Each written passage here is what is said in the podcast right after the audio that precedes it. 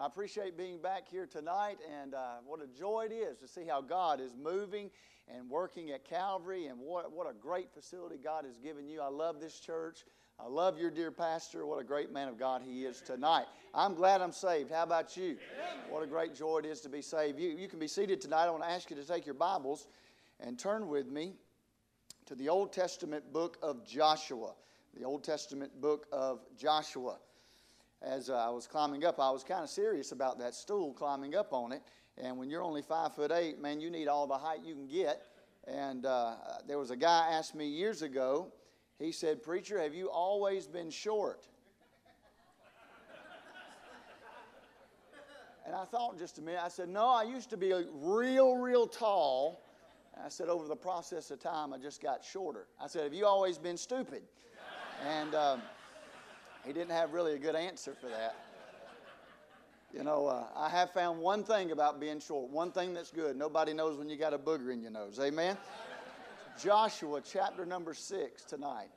I was uh, telling your preacher, yeah, I, I, realize this is Jubilee, and uh, I've been asking God to give us the message for the hour. And uh, it seems like the Lord's not really giving me a Jubilee message. And I don't know, it seems like that's what's been happening this week. And so, uh, anyway, I think God knows what we need, don't you? And it's amazing how God can coordinate a week like this, bring us all together in different places, different churches, and different ministries. And He's got prepared exactly what we need to go forward in the faith. And so, tonight, as we look at the Word of God, Joshua chapter number six, I want to tell you without any apology, I hold my hands the inerrant scripture of God's holy breath. This is the Word of God. And it's not just the Word of God, it's the Word of God for us. And it's not just the Word of God for us, it's the Word of God for us to live and to breathe and to exercise in our life. The Bible says in verse number one Now Jericho was straightly shut up because of the children of Israel. None went out, none came in. The Lord said unto Joshua, See, I have given into thine hand Jericho and the king thereof and the mighty men of valor. Threefold promise God gave to Joshua. And ye shall compass the city, all you men of war, and go round about the city once. Thus shalt thou do six days. And seven priests shall bear before the ark seven trumpets of ram's horns. And the seventh day ye shall compass the city seven times, and the priests shall blow with the trumpets. And it shall come to pass that when they make a long blast with the ram's horn, and when you hear the sound of the trumpet, we got a little taste of that tonight, didn't we? All the people shall shout with a great shout, and the wall of the city shall fall down flat, and the people shall ascend up, every man straight before him. Heavenly Father, as I come to you tonight, I realize, God, that I will fail in my flesh. God, I realize tonight that I have nothing in and of myself to give these people of an eternal value. God, if anything happens good, it'll be because you've done it. And God, we pray tonight that you would fill us with the Holy Ghost of God. God, we stand and we confess that we need you in this hour. God, I pray that you'd overshadow your servant tonight and use me. God, I ask you, God, to use me tonight. And God, above and beyond that, I pray you open up the hearts of the hearers of the Word of God. God, I pray that it would find a lodging place, Lord, somewhere in our life. God, that we can leave this place different than the way that we came in. Thank you for this great church tonight. Thank you, God, for what you're doing here at Calvary. Thank you for Brother Hayslip. God, what he means to me. God, the friend that he's been down the years. And God, I pray that you give him a double portion of your blessing. We'll give you praise and honor and glory, for it's in your wonderful name we've tried to pray. And all God's people said, Amen, amen and amen. I want you tonight to take your attention to verse number five in the word of the Lord. And if you're in the habit of marking things in your word, I want you to underline this statement in verse number five, where the Bible says, And the wall of the city shall fall down flat. And I want to preach tonight with the help of the Lord on this thought. We all have walls that need to fall. We all have walls that need to fall.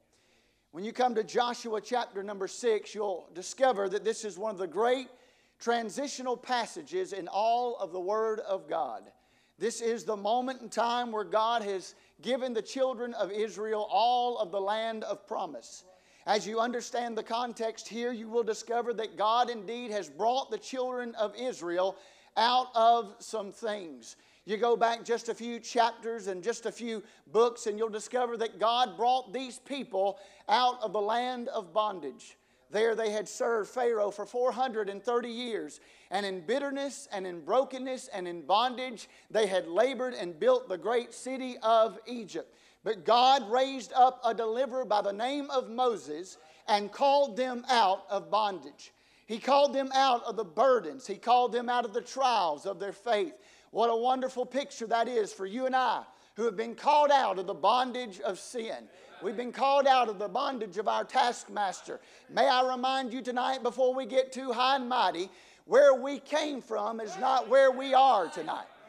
We came from a pit of hell. We came where our father was the devil. We came from the bondage of depravity and depression and discouragement. But I'm glad to tell you on a Friday night, I'm not what I'm going to be. But thank God I'm not what I used to be. And I'm not where I'm going to be, but I'm glad I'm not where I used to be. And as you come to Joshua chapter number six, God has delivered the children of Israel out of the burdens and the bondage of life. Over the last 40 years, He's also led them out of the barrenness and out of the bitterness of the wilderness. For 40 years, God provided for them in the howling wastelands of life. God, would you believe it if I told you, was able to bring water out of a rock? God was able to bring bread out of the ovens of glory. God was able to prepare them and provide for them and protect them there in the wilderness. And now in Joshua chapter number 6, the children of Israel has already crossed over the Jordan River. The second generation of God's people have risen up, the Joshua generation. And God is about to do something for them that He has promised down through the years. Does it not amaze you tonight that God, even as He parted the Red Sea for Moses and his generation, has parted the Jordan waters for Joshua and for his generation, just for one more reminder that what I did in days gone by, I can and will do again. God has led them out, He's bringing them in, and He's telling them, I'm going to give you all the promises of the land of Canaan. Here in Joshua chapter number six, we discover God has not just brought them out of something, He's about to bring them into something. That's a wonderful picture of the abundant, victorious Christian life. God has not just brought us out of our sin, He's not just brought us out of our hell, He's not just brought us out of our depravity, He's not just brought us out of our iniquity, but aren't you glad tonight? He's constantly bringing in to the victorious, abundant, hallelujah, glory filled life. And so God says, I promised you the land of Canaan. I promised Abraham the land of Canaan. And I promised Isaac the land of Canaan. And I promised Jacob the land of Canaan. And I promised Joseph the land of Canaan. And I promised Moses the land of Canaan. And Joshua, I'm promising you the land of Canaan. I'm going to give you the city of Jericho. I'm going to give you the king thereof and all the mighty men of valor. Aren't you glad tonight you can bank on the promises of God? You can trust in His Word. Everything that He said, it can and will come to pass if we'll just keep abiding in His promises. So God's bringing them out, He's about to bring them in. But the one thing that's going to stand in their way of getting all that God has prepared for them all these years is the walls of Jericho. God says, I've given you wells that you did not have to dig. And I've given you homes that you did not have to build. And I've given you vineyards that you did not have to plant. Oh, what a glorious life that God has for the children of Israel beyond Joshua chapter 6. But we got a problem in Joshua chapter number 6. What is standing in the way of them receiving everything that God had promised, not just their forefathers, but had promised them, was embodied in this great wall known as the city of Jericho. Jericho, literally, spiritually, physically, is standing in the way of them moving forward in the faith. As you look at this wall tonight, the city of Jericho, I would surmise to you in this building this evening, we all too have walls that need to fall. Walls hinder us, walls prevent us, walls restrict us. Walls will stop us from going further. And can I just say this tonight? You're looking at a preacher that has not yet arrived. I don't have it all figured out. And I have the enemies to fight.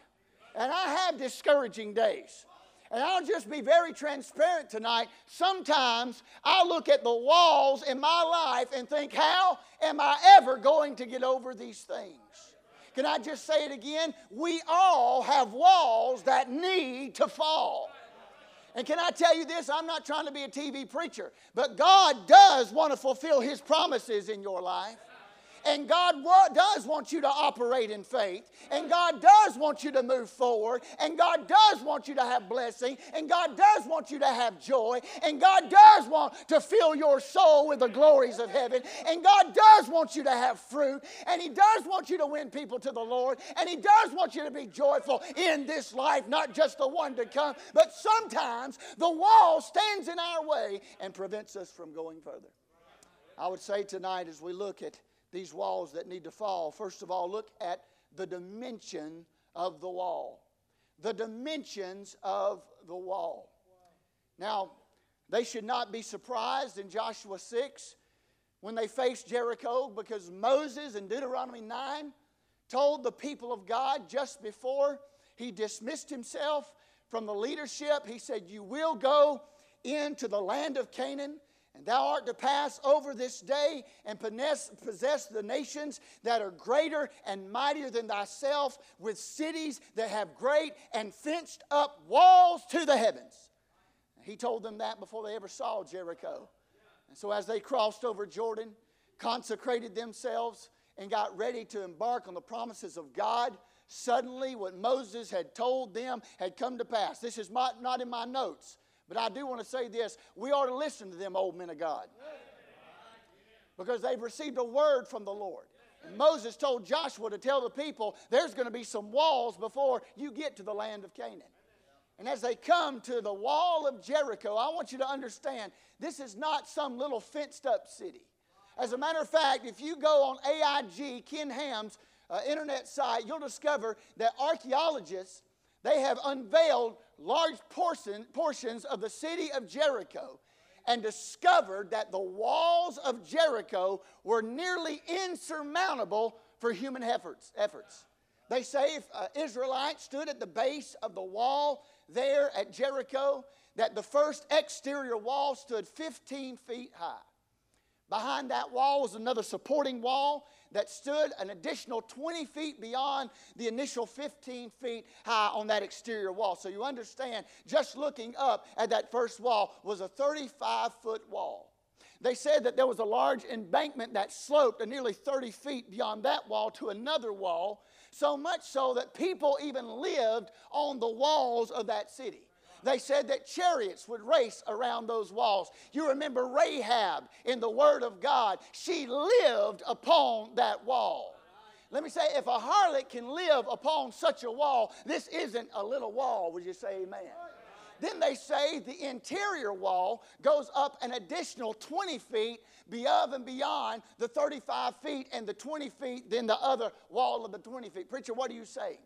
I am saying tonight that if you're an Israelite and you have come to the land of Canaan and you have found this wall, you are looking up nearly seven stories high at a wall that cannot be passed with human strength and human ingenuity. Preacher, what are you saying tonight? I'm saying this that sometimes the walls in our life are so big and so deep and so high and so thick and so long that in and of ourselves, we really don't know how to get those walls down. And I, I, find three observations about this wall, the dimensions of the wall. First of all, I want to tell you this this kind of wall, it's not built overnight. This wall takes time to build. This kind of wall was not built in a day, It was not built in a month. I would even surmise that it probably wasn't even built in a year. This kind of wall took time to build. There was a lot of energy put into building this wall.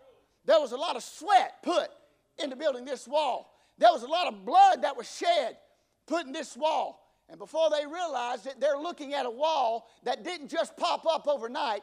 They're looking at a wall that somebody had invested in for years and for years and for years. And tonight, can I tell you something? Sometimes the walls that we face, they didn't just get here this morning. The struggles that we endure, they didn't just happen last week. No, but what's happened over the process of time, brick by brick and mortar by mortar, and day after day, suddenly we built walls in our life and we wonder how did it get there? And as we look over the course and the weeks and the days gone by, suddenly we built things, we built things so high, so big. And what say, preacher, what's the problem with that? It's stopping us from getting further in our faith.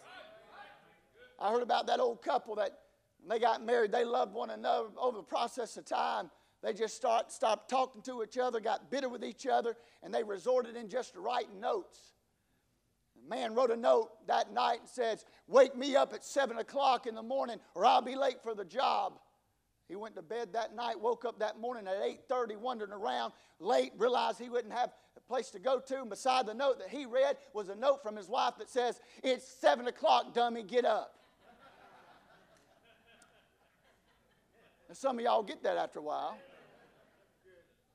But you know, a relationship like that doesn't happen overnight. It's in Jubilee. It's in Jubilee message, but I hope it'll help us. Problems like that don't happen overnight. Problems in the ministry don't just pop up overnight. Now, they can, don't get me wrong. But a lot of times, those, those deep rooted issues, those things that we just can't get by and get beyond, it is the result of days and days and days of us looking at things that we have no control over. I find another observation here. This is the kind of wall it takes to build time, but I noticed this as well. This is the kind of wall that's built by other people. Do you know tonight when the children of Israel came to the wall of Jericho, it was not them that built the wall, it was the inhabitants of Jericho who built the wall. And can I say this this evening?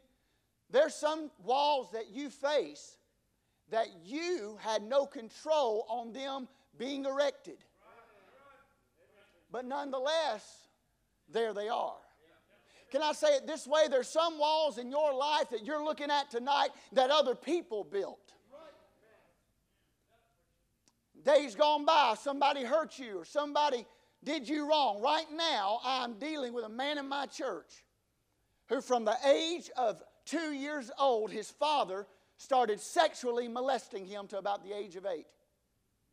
And, brother, I'm telling you what, this guy, all that has happened to him in his early years, it, it, it's, it's affected everything in his life. I've been going verse by verse in Wednesday nights in the book of Colossians. Chapter number one, I got to verse number 12, where it says, Giving thanks unto the Father who hath made us meet. Now I got to talking about our Heavenly Father and how He loves us and how He cares for us and how He provides for us and protects us and gives us light.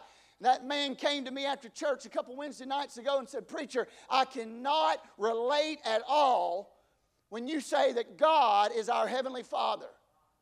He says, When I think about a father, he said, I think of anything but love. I think of anything but joy. I think of anything but provision. As a matter of fact, whenever I hear the word father, he said, Preacher, it seems like my gut just begins to turning over. Every area of his life. Right now, he's struggling with every relationship. He can't trust anybody, he doesn't have joy. Matter of fact, he's been on alcohol and drugs. He's turned to homosexuality. He's done all different things in his life. I'm telling you, he's faced a many a walls, many a walls that me and you would never want to face. And at the end of the day, it wasn't him that built that wall, it was other people that built that wall. And tonight, it's true, sometimes in our own error and in our own sin, in our own messing ups, we can build walls in our life that prevent us from going further. But sometimes the walls that we face, it wasn't our fault, it was somebody else's. But you cannot allow others to control your joy in Jesus Christ. And sometimes some people want to build so many walls, and if you're not careful, you'll think that that wall is there to protect you. We do that. We do that. That, that's why we put walls up between our friends and walls up between our spouses and walls up between our children, walls up between ministries, walls up between all the way. Let me tell you something. These walls were not there to protect them. These walls were there to prevent them from going further. And it doesn't matter. Listen, people's going to hurt us. People's going to backbite us. People's going to try to destroy our testimony. And if we'll allow people, if we'll allow people to dictate how far we go in this thing, we're not going to get very far. But can I tell you, I'm not in this thing because of other people. I'm in this thing because my Heavenly Father loves me and He died for me, and I'm going further in my faith because I got a word from God to keep going and keep pressing and to keep moving on. I'm talking about the dimensions of this wall. You see this? It's not, it's not just built in a day, it's built over time, it's built by other people. And then this wall, a third observation, is so big that you can't do anything about it. These are not soldiers in Joshua chapter number six. These are nomads and pilgrims who wasn't even birthed in Egypt. This is the generation that was raised and reared in the wilderness. They have no training in military skills. They have no ingenuity within of themselves. They don't know how they're going to get beyond this thing. It was too big for them. The wall was too. Let me let me say something. Uh, what they're looking at is what's only on the surface. But a wall this big it's got to go deeper in places that you don't even see below the ground. They're dealing with something so wide, they can't handle it. So tall, they can't get beyond it. So deep, they don't know how to surmount it. But can I tell you tonight, hallelujah, when your wall is too big for you, aren't you glad it's not too big for your God? My God is a wall breaker. My God is an enemy destroyer. My God is a water walker, and He has the power. He has the ability. And when your wall is too big for you, honey, it's never too big for God. Some of us, some of us tonight come into the building ready to shout. Truth be known, the wall is looking us in the face. And in ourself, in our own strength, there's nothing we can do about it. If it comes down, God's going to have to move. So we see the dimensions of the wall, and then we see, number two, the dealing with the wall. The question there becomes then how do we deal with it? How many say amen right here? We all have walls that need to fall.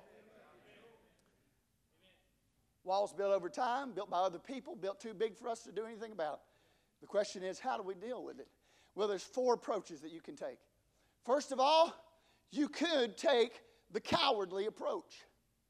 You could look at that wall and that circumstance and be like the children of Israel on so many occasions, say, Well, we had a good run at it, let's go back. Is that not what they did when they crossed over the Red Sea? The Bible says they entered into the wilderness Suddenly there was no water. They says, We're not their graves in Egypt land. Let's turn around. Let's go back. Can I tell you something? Had they turned around and went back, they would have went back to the very bondage that God led them out of. And the very discouragement that God led them out of. But sometimes, if we're not careful, we'll look at that wall or that situation and we'll take a cowardly approach and we'll just turn around and we'll go as far as we can from it. You say, Preacher, what is wrong with that? What is wrong with it? It is flat out disobedience to what God has told us to do. You may be safe in going back, but you'll not move in faith. And God, it says, I've got vineyards that you didn't build. I've got houses that you didn't build. I've got, listen, I've got wells you didn't have to dig. I don't know about you tonight. I want everything God has for me. I want everything God's got for my children. I want everything He's got for Crossroads Baptist Church. And it's time in these last days that children of God get a backbone one more time. Stop retreating. Stop going back into the wilderness and into the desert and say, As for me and my house, what? We're going to serve the Lord. This is not in my notes. This is not in my notes, but I'm going to let it rip anyway. I don't know about you. What we need in this country is some more Baptist believers that get on fire for God and come hell or high water, say, I'm going to name the name of Jesus. I think this, this new modern, non confrontational, kind of hipster approach to ministry is not really working the way that God wants us to. Oh, yeah, we're safe. We're building churches and we're building ministries, but we're not getting what God wants us to have in the land of Canaan. And all the while, the walls of Jericho, they're looming large in our life, and we're wondering, God, why won't you give us what you said you would? And God's saying, because you're not going where I called you to. There's a cowardly approach that, cuts, that some could take. And then there's the complacent approach. Some maybe would say, well, we're definitely not going back because if we go back, it's the wilderness. And if we go back, it's Egypt. And if we go back, it's all the discouragements of days gone by. But I think we'll be okay just to camp out right here. This will be okay, right? I mean, we get a, we get a good distance from Jericho, and Jericho is a good distance from us. We've already crossed Jordan. We've already consecrated ourselves. We've already nailed down our fundamentals. We've already got our King James Bible issue figured out. We're already wearing the suit and tie that we need to. And I mean, you know, this is, this is a good, safe distance. But the truth is, staying there will never get you everything God's promised you. And staying put is flat out rebellion to what God has commanded. And I'm not being mean tonight, I promise you. This is something I have to deal with in my own life. But I think the curse of America is apathetic Christians. I think the curse of our nation are Christians that say, I think we'll just stay right here. And all the while, our youngins wondering, what does that water in that well taste like? Daddy, what about them homes that God said we didn't have to build? And Daddy, what about them vineyards? God, we want to taste a little bit of glory. What about that milk and that, that honey that's flowing? Daddy, we hadn't seen that yet. Daddy said, No, we're just going to stay right here. We ain't going to church on Wednesday night. We're just going to stay right here. We don't have to support the revival meetings. We're going to stay right here and on Sunday night instead of going back to the house of God. We're going to go to the lake and go fishing. My God, He blessed you with a bass boat and you use it on the Lord's day to go fishing. Somebody help me tonight. I'm saying, God, listen, you can do all that and be saved, yeah. You can do all that and come across the Jordan, yeah. You can do all that and be consecrated and cleansed, yeah. But I'll tell you, you'll never get the full, abundant life that God wants you to have. How about you tonight? I want everything He's got for me. I want to taste all of it. I want to sit at His table. I want to commune with Him. I want to know my God in the land of Canaan. These walls, these walls are preventing us. So you see, there's four approaches. I named two. One's the cowardly approach, one's the complacent approach, and then the third's the compromising approach. The compromising approach says this well, we'll not go back, and we certainly can't stay here. We'll just go around it.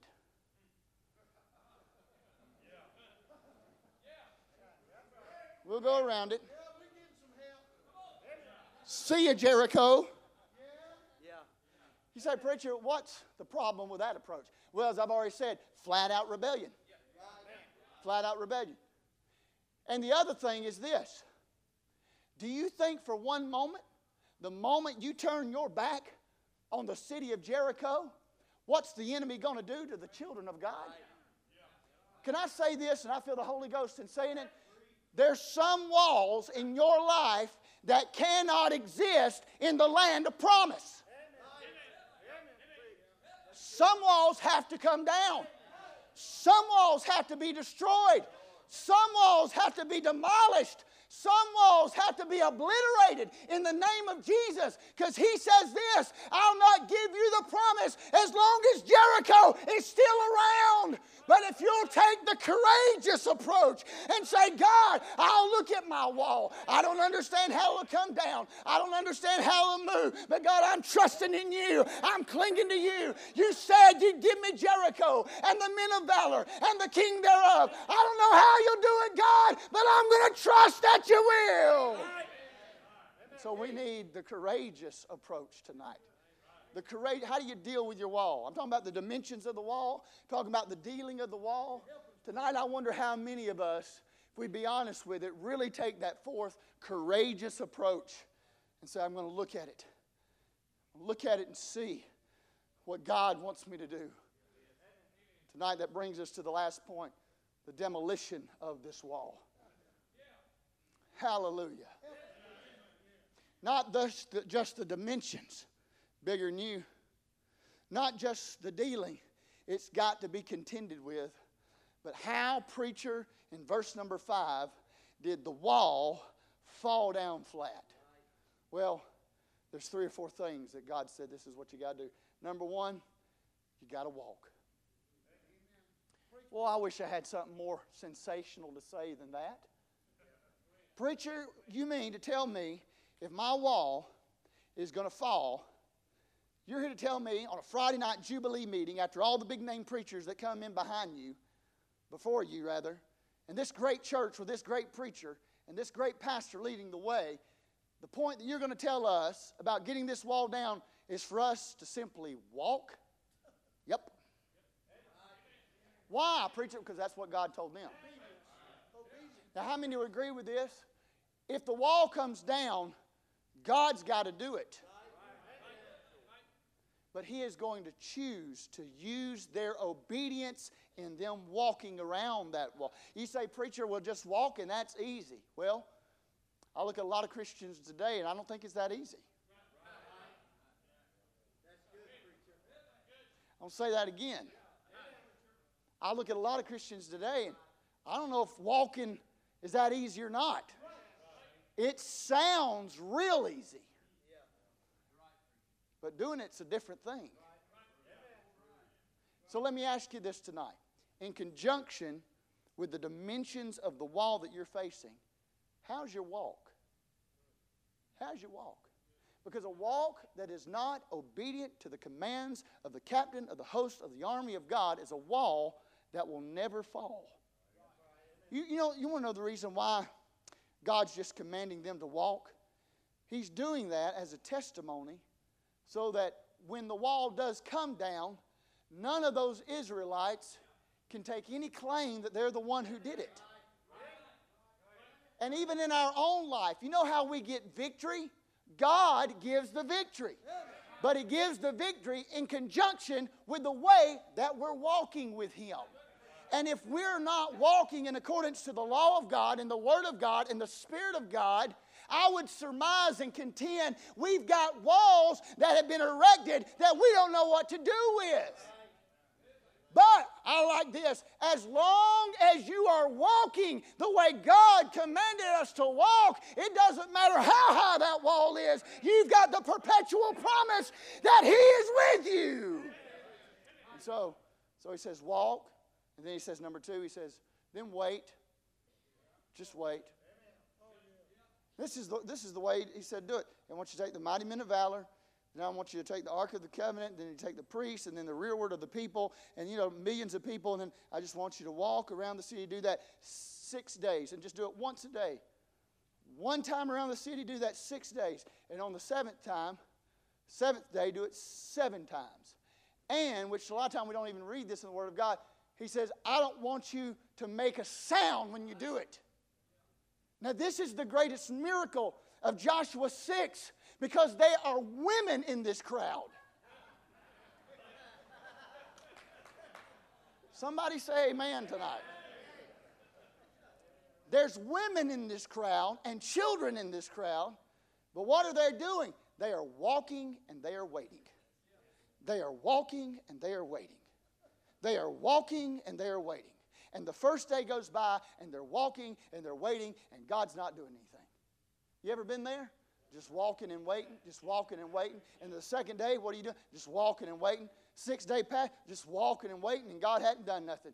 Days gone by, preacher, months gone by, and I've been looking at this wall in my life, and it's not going down. There's no way. I don't understand what God is doing. In the waiting period of my life, it seems as though God is doing absolutely nothing. But aren't you glad that you know by experience in those seasons of life when it seems as though God is doing absolutely nothing, He is gloriously doing something. God, somehow another, in the waiting seasons of our despair, somehow another, He molds us and He helps us and He transforms us. And this is what He does while we wait He creates a dependency upon Himself while I'm walking and while I'm waiting, I have to trust that God knows what He's doing. I think about Moses. Moses went into the wilderness. And just one little verse of his life says, and over the course of time, or as it came to pass, and just that one statement, 40 years took place. 40 years in Egypt, 40 years in the wilderness, but over the course of time, 40 years, and that's all it says. And Moses experienced days of waiting, days of nothingness, same old desert, same old scenery, same old sheep, same old father in law, same old trek. God, you're not doing anything. You led me out of Egypt all the way down here to Midian, and there's nothing going on. God, I'm just walking and I'm waiting. I'm just walking and I'm waiting. You know what God did? God took him to the well and he sat down by a well and he had to draw water out of a well. And then Jethro's daughters came and he had to deliver that sheep out of the hand of the foe. And then for the next 40 years, he had to walk them sheep around the desert. And it seemed as though God was doing nothing. But do you know, well, glory, in the midst of it seemed like God was doing nothing, God was developing the man of God to be the great deliverer of Israel. Because over 40 years, as he is learning to draw water out of a well, God will eventually lead him to draw water out of a rock. And as God was leading him to tend the sheep of his father in law, God would eventually call him to lead the children of Israel in the desert. As he was a deliverer of the hand of the foe, he would eventually be the great deliverer of the people of God. Preacher, what do you say? It may look like God's doing nothing, but honey, he's a doing something. This is what he's doing. He's transforming you. He's creating a dependency in your life that can only be sustained by the divine. That's what He's doing.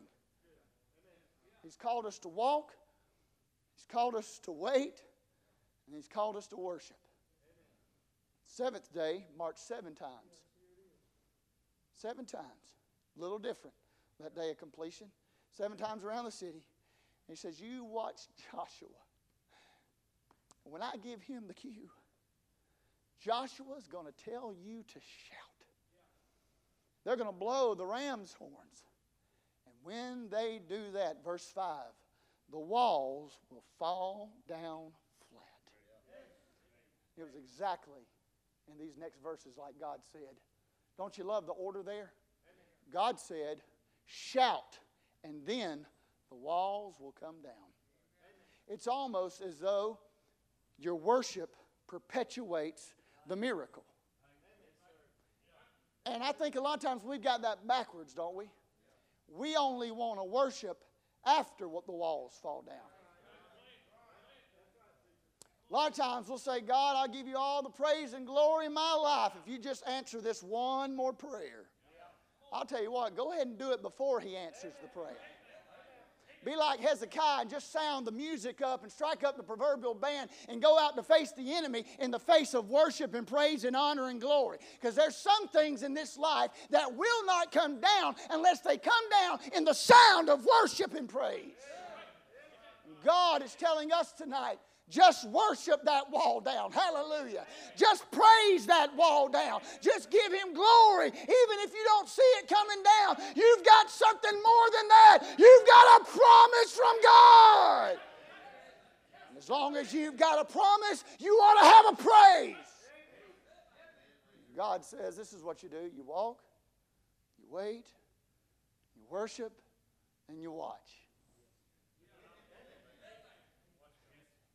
And the Bible says when they blew the trumpets and they shouted the victory, that the wall fell down flat. Suddenly, God had broken up that barrier. And off in the distance, do you see them wells they didn't have to dig? Them vineyards that they didn't have to plant? And them houses that they didn't have to build? Oh, God's got it for them, but they got to get past that wall first. The Bible says it fell down flat, and I'm done with this. I'm done with this. God gave some specific instruction on what to do when it came down flat. He said, Don't take anything of the city, burn it, destroy the inhabitants thereof, the king thereof, and all the mighty men of valor. And if you take anything, the gold or the silver, out of the city of Jericho, put it in the treasury of the Lord. Or don't take anything for yourself. Whatever you take from this experience of this wall standing in your life, you better give it to God.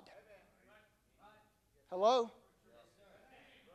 When you see God work and you see that wall come down flat, if you have to, if you have to take something with you, you better put it in the treasury of God and give it to where He's the accountant over it. Don't take anything for yourself. And then we find Brother Achan, who did exactly what God said not to do. What did he do, preacher? He took that garment, he took that accursed thing. Can I say it this way? He took a piece of that wall with him. And he hid it. Put it somewhere that nobody else could see it. And and he's in the company of all the other victors. He's with everybody that's got the victory. He's with the people that shout in the glory. Oh, and he can even see in the distance all the promises of God. But down deep, are you listening tonight? Down deep, he kept a remnant of the wall that God destroyed. And what happened? The Bible says when nobody else knew about it, God knew about it. Amen. And as they looked and saw Ai, God said, I ain't going to give you that city. You're going to be destroyed. Why? Because there's sin in the camp. There's somebody that's got a piece of the wall. And as Achan thought he was going to get away with it, and all of his children jubilant about what God was about to do, calls them out in the city and they die. They die and the children dies and his generation does not get the promises of god preacher what is your point tonight this is my point and i'm closing as i come with a song god forbid this evening that the Holy Spirit would bring to our attention walls in our life that need to fall. And by His grace and His power and His authority, somehow or another, you come to these altars this evening and you find walls falling down flat all in your life. God forbid you get up from this altar and take a piece with you. You say, Preacher, why? Because that very little thing may be the thing that prevents you from going further in your faith. I wonder, with a raised hand tonight, would you agree with me? We all have walls that need to fall. The question is, will we do what God's commanded us to do to see them walls fall down flat? Heads are bowed, eyes are closed tonight. Your preacher's going to come, give the invitation. Right before he comes, I want to ask you a question. Are you looking at a wall this evening? Maybe you've heard about the promises of God and you've heard granddaddy and grandmama talk about the goodness and the blessings, the wells, the vineyards, the homes, and, and you know just up ahead God's already given you a word that it's there, but you just can't seem to go further in your faith. Maybe tonight God's brought to attention a wall that needs to be contended with. I wonder if you'd deal with it. Face it head on and ask God to give you the courage to do what He's commanded you to do. And don't take any piece with you as you leave. Someone's already coming to the altar. We're standing our feet. Brother Haslip's going to come, close out the meeting.